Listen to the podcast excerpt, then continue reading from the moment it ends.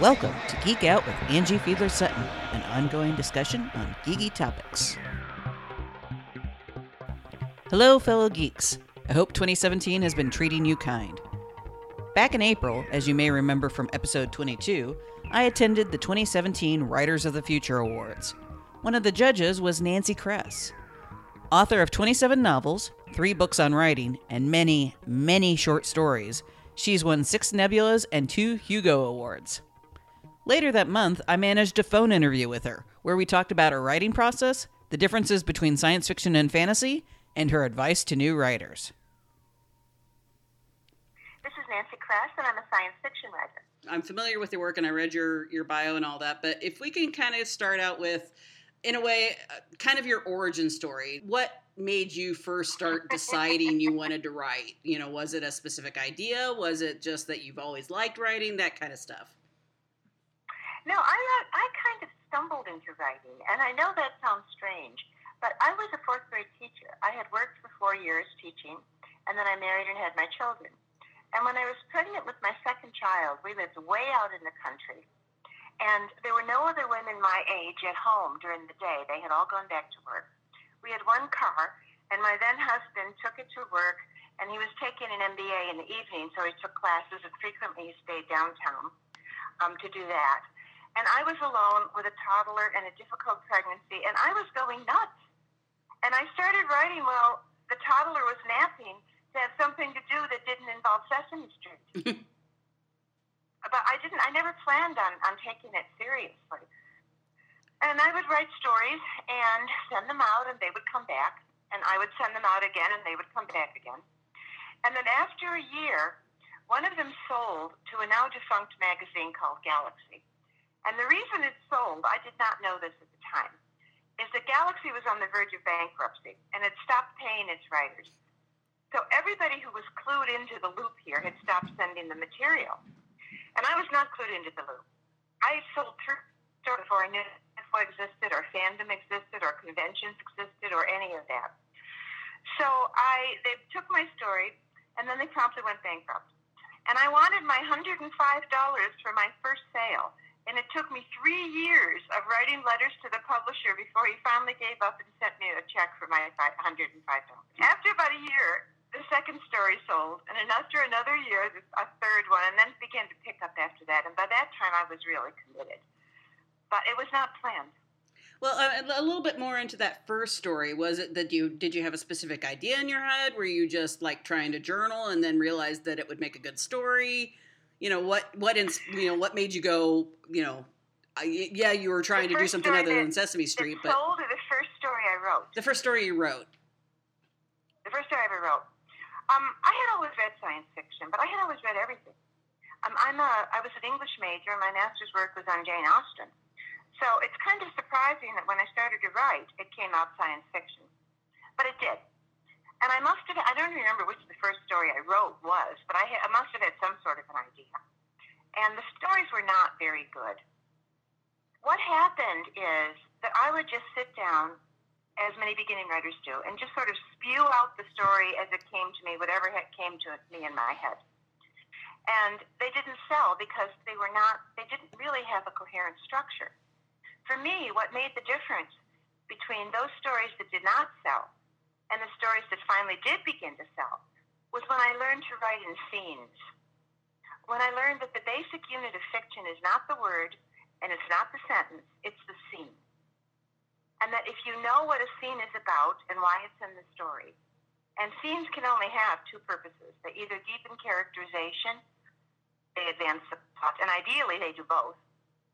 And if you know that and you write a scene with an orientation in the beginning and then the scene and then a sort of little rise in tension at the end, then that's how you structure stories. And when this finally, I know it sounds very basic and simple, but there's a difference between reading it and knowing it all the way down to your bones. When it finally dawned on me all the way down to my bones that this is the way stories were written and read, then I began to sell. Well, and um, I know it probably varies depending on the story. As a writer for myself, uh, myself, I know that it's my case. Um, but typically, do you usually have the characters first, or the plot first, or does it change every time? I have a character in a situation.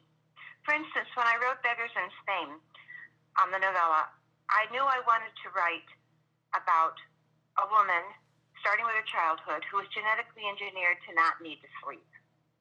So that much came to me. I don't have the whole plot. I almost never have the whole plot. But if I have a character and a situation, then I can go forward from there and see what develops.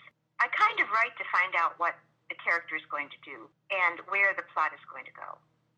Well, and that was something we talked about at the Writers of the Future event. I had asked if you were a planner or if you, you made it up as you went along. You you used the phrase you were a pantser, which I like. Yes, I think I think Gardner Dozois invented that phrase, but it means basically I write by the seat of my pants. Yes. And um, I'm actually more familiar with your work as as a fantasy writer more than a science fiction writer because I I tend to go. Oh, that's very early work you must have been reading. Um, do you have a preference between them, or is it just you know whatever comes to you? I almost never write fantasy now. I'm I'm much more interested in science fiction now. I'm much more interested in science. That kind of grew over time. My first three novels were fantasy, and then I got an idea I wanted to write a science fiction, and then slowly I eased into it. And as I went on, the novels got became harder and harder SF was more and more accurate carefully extrapolated science. I don't know why, but that's how it went. Well, and, and I know that there's uh, there's all uh, you know lots of great uh, explanations out there between the difference. But in your personal opinion, what makes fantasy different from science fiction? Science fiction takes the world as we know it and replaces one or more elements with something that is, if not scientifically accurate, at least scientifically plausible fantasy takes the world as we know it and replaces one or more elements with magic. It doesn't attempt to justify it by way of science. And in some cases, the effects can be the same. If you have a wizard on a hilltop and he transports me to another hilltop 60 miles away by waving his wand, that's magic, and it's fantasy. But if I walk into one of Larry Niven's jump shift and my molecules are disassembled and beamed 60 miles away to another jump shift transfer booth on another hilltop and then reassembled, the same effect has happened. But one has done it with a quasi scientific explanation, and the other one has done it with magic, and that makes a difference. Well, and as you said, science fiction is is you know at least plausible scientifically, if not you know you know ludicrous in terms of some of the wilder stuff out there. How much science do you like research or make sure that you do you even you know do you worry about making sure how accurate it is? It depends on the book and on the on the story. Some only a minute of hand waving that isn't even really plausible. Will do especially for a short story. But sometimes as in my novel for instance stinger which is about a genetically altered form of malaria. I'm very careful to work it out in meticulous and plausible detail. So it depends on the kind of effect I want to achieve and the kind of subject that I'm working with. Awesome. Um, and I um, have and I have to do a lot of research because I'm not scientifically trained, so mm. I have to do a lot.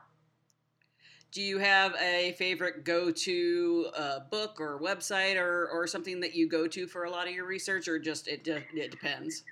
Well, I write about genetic engineering a lot, and I have read a lot of books on genetic engineering.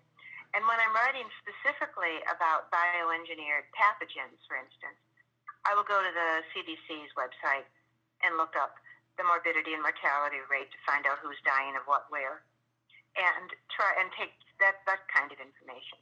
But there's a lot of information out there if you look at reputable sites, depending on what it is that you want to research.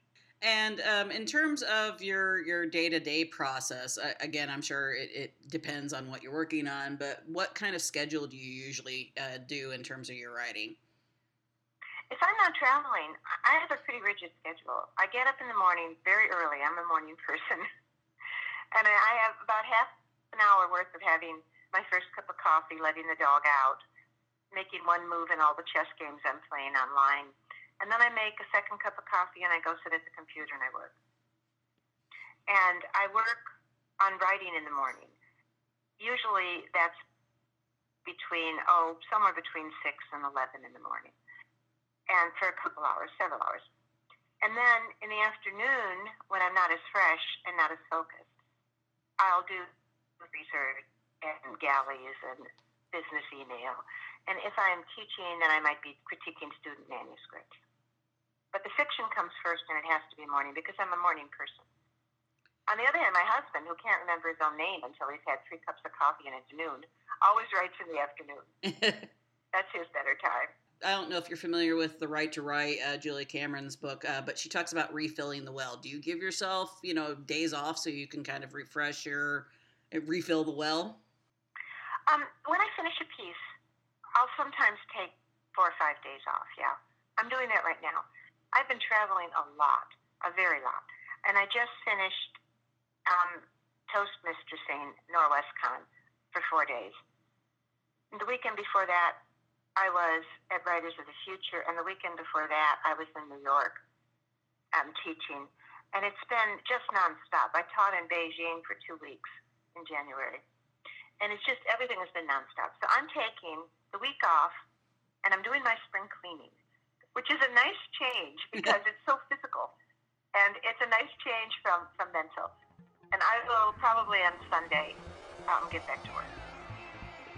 Hey, this is John, Vice President of the Horror Writers Association, and I am geeking out with Angie Fiedler Sutton. Have a go. You can find Contents May Vary, the home of the Geek Out podcast, on Facebook at facebook.com slash contents may vary. You can also follow me on Twitter, Instagram, and Tumblr at the handle Angie F. Sutton. Be sure to give me a review over on iTunes or Stitcher. Finally, I have a newsletter. Be sure to sign up for it over at angiefsutton.com. And now back to my interview with author Nancy Kress.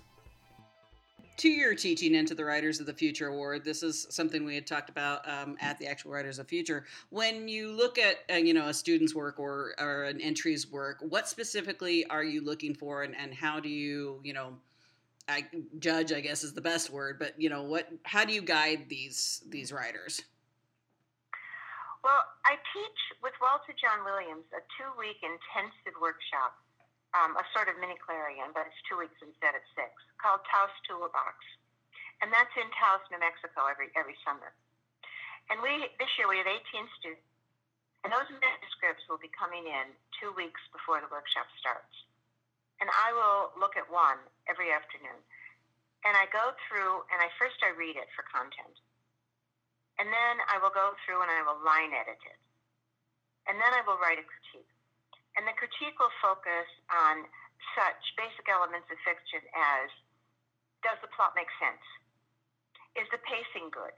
Have you spent way too much long time on the setup and then crammed all the action into the last four pages, which doesn't work?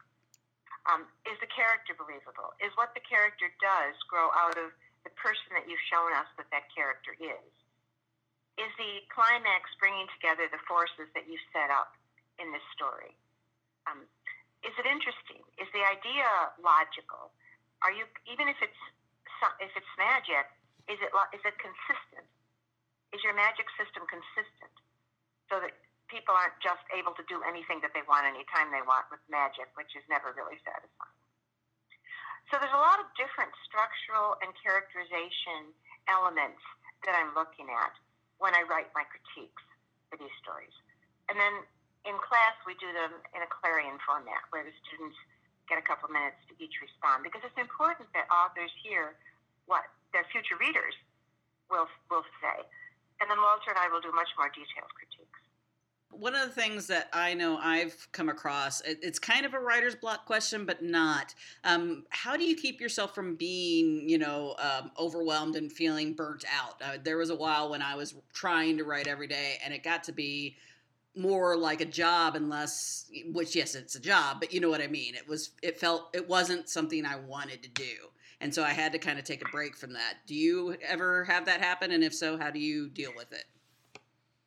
The only times that that has happened that i haven't wanted to work on something it's a strong indication to me that the story took a wrong turn.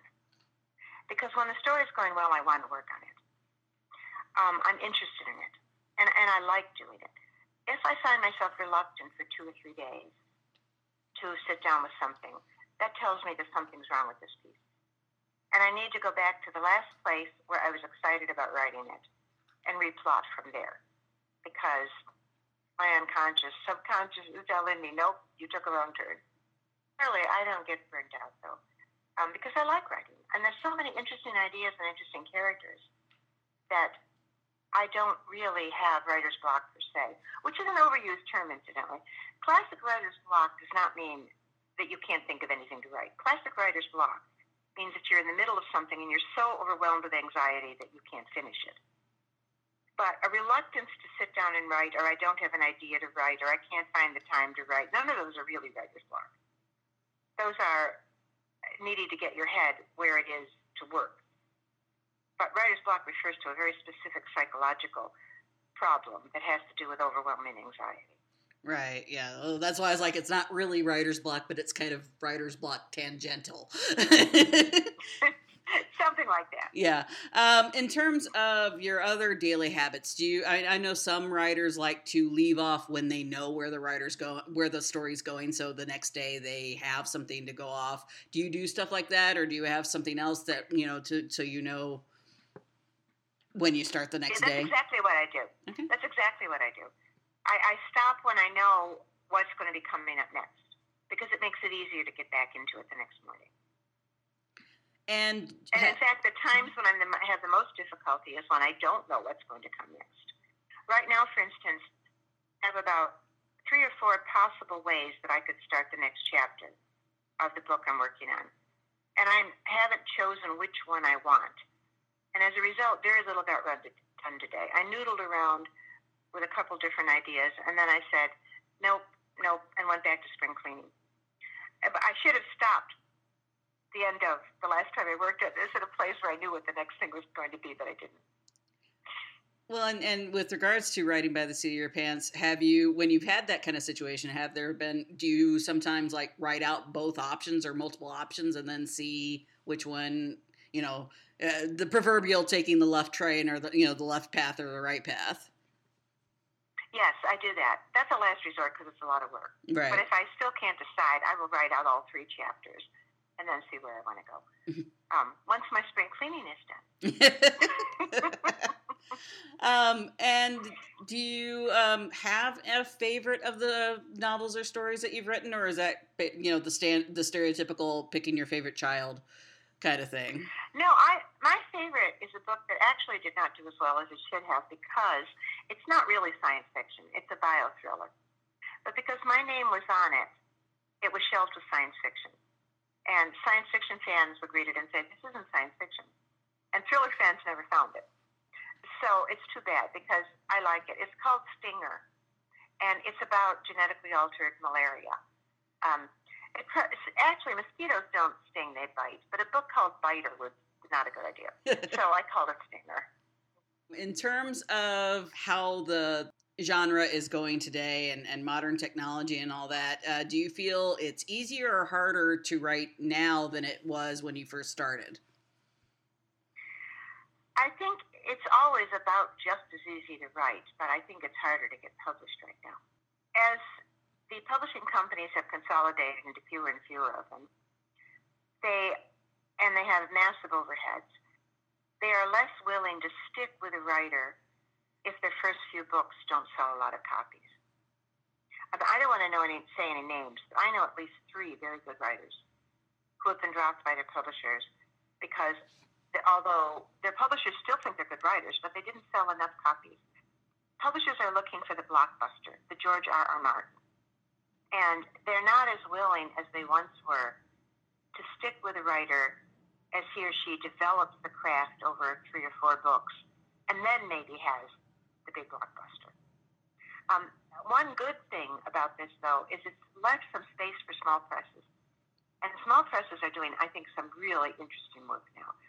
Small Beer, Tachyon, um, Angry Robot, they're, they're publishing really interesting work partly because they're willing to take more chances. They have less overhead and they can do this.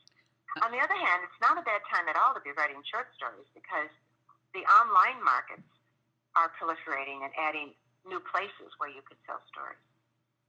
I was going to say the the self publishing. Uh, while you know back in you know ten years ago, that was you know something you kind of didn't mention that you, if you were self published, that meant you were you know it was almost a vanity press. Nowadays, to self pub, you know, Wil Wheaton self published his own you know book, and so it's not it, the sting of that has has kind of gone away with uh, Amazon and and with the internet and all that. Um, what do you think of like you know for example fan fiction? Are you a fan of fan fiction? I have never there's so much professional fiction out there that i want to read and don't get to that i i haven't read any fan fiction. I'm sorry. No oh, that's okay. What do you geek out about? Everybody's geeky about something and it doesn't have to be related to you being a writer or science fiction or anything like that. Chess I play a lot of chess and I play it badly. I read books about chess. I read books about the history of chess. I can bore you about talking about the history of chess um, at great length, but I won't. And that's a pretty geeky pursuit. What about it fascinates you? I don't know. I mean, I'm not good at it, but I like it. I, I just do. I find it interesting and absorbing to try to look at a game and figure out what my opponent might be thinking and where he might be taking this and what I could do to counter it. When I lived in upstate New York, I belonged to a chess club. And again, I'm not particularly good. And because they are grouped into different ranks or boards, and I was at the bottom in the sixth board, I would frequently be playing nine and 11 year old prodigies who would sit across me slurping M&Ms between moves. And half of the time they would beat me, which is very humbling. But I like it was has this been something that you've been fascinated with all your life or was there you know one day you woke up and said i'll try chess. No i've always liked it but at some periods of my life i've been more interested than others. When i was raising children and teaching and writing and um, running a house and all the rest of it there wasn't much time for chess. But now that i'm a full-time writer and that my children are gone and have moved out there's there's more time for this kind of thing. And yeah it's a pretty geeky pursuit what do you feel are the current trends in the genre? Do you think? Uh, what do you think is going to, you know, happen in the next five years, in your personal opinion? Oh, I really don't know, Angie. I've never been any good at predicting trends for anything. Um, that sounds strange, but for a science fiction writer, well, I'll take it back. For science, I can see some of the places it's going, but that's about the only the only area. And I, I never know. I had no idea Trump was going to be elected. I went around confidently telling everybody he was going to lose. I'm the wrong person for predicting the future. Is there something you wanted to talk about that we haven't? Yeah, I will say one more thing about becoming a professional writer. In addition to the talent, you need to have a certain kind, some personality traits as well. I frequently teach talented students who just then either publish a few stories and never don't don't publish anymore. They don't publish at all. And there's a couple of traits you have to have if you're going to do this. First of all, you have to be persistent. If you were going to be a concert pianist, you would expect to practice a lot every day. And if you were going to be an NBA player, you wouldn't tell your coach you're not in the mood this week to practice. So you have to be persistent. And you have to be resilient because you're going to get rejected. Everybody gets rejected. I still get rejected. Everybody. George Martin, well, maybe not anymore, but he used to get rejected. I know because he told me so. I mean, even after he had sold stuff. And you have to be able to take that kick in the gut, which is what it feels like, and pick yourself up and move on. The publisher, um, Pocketbooks, which was an imprint of Simon and Schuster that published my first novel, turned down my second. They didn't like it. And I thought I was in, and now here I was, and there I was rejected. But you have to be able to pick yourself up and go on. And the third trait that you have to have is you have to be willing to learn and grow. Occasionally, I'll get a student in class who belongs to the um, change one comma of my story and you die. And all of us can learn by being open minded and listening to critiques. And we don't have to accept everything that critics and reviewers and editors say. But if we can consider it in an open minded way, that's how we grow and how our writing improves. So again, I have seen writers that have talent for writing, but they lack one, two, or three of those personality traits, and it doesn't work, and they just don't write. Awesome. Well, that was going to be my next question was whether you, you know your one piece of advice. so you stole. My one piece of advice would be keep at it and roll with, and it's going to hurt at times, and keep at it. And then because I did. again, Go ahead. being a professional, anything has a usually has an apprentice period. And then I did come up with another uh, kind of process question. As a writer myself, um, I've had characters want to do stuff that I had no idea was coming. Has that happened to you? Do your characters take oh, life yes, of their I, own? I love that. I just love that. Do you? I Uh, once got into an argument with Connie Willis on a panel. She's a very dear friend. And she said, I said that I really just like it when the characters take over the story. And she said, wait, wait, wait, Nancy. They don't take over the story. They only do what you tell them to do. You created them. And all I could say was, Connie, I know, but it doesn't feel like that. It feels like they're taking over the story. And I say run with it and see where it goes. do you have arguments with your characters? Sometimes I fell in love with a couple of them. That's a wrap with my interview with Nancy Kress. You can find out more information about her over on our website, nancykress.com. A link to her website is in the article for this podcast, which is at angiefsutton.com. Thanks to Nancy for taking the time to talk to me about all this. Thanks also to John Palisano of the Horror Writers Association for his plug. You can hear his interview in episode 24 covering this year's LA Festival of Books. Next up is my podcast covering the 2017 Stan Lee's Los Angeles Comic Con back in October. Until next time, stay geeky. Thanks for listening to Geek Out with Angie Fiedler Sutton. The theme song is Schoolyard Haze by Yari Picnican, available via the Free Music Archive. This podcast is released under a Creative Commons Attribution Non Commercial Share Alike license. More information about the podcast is available on angiefsutton.com.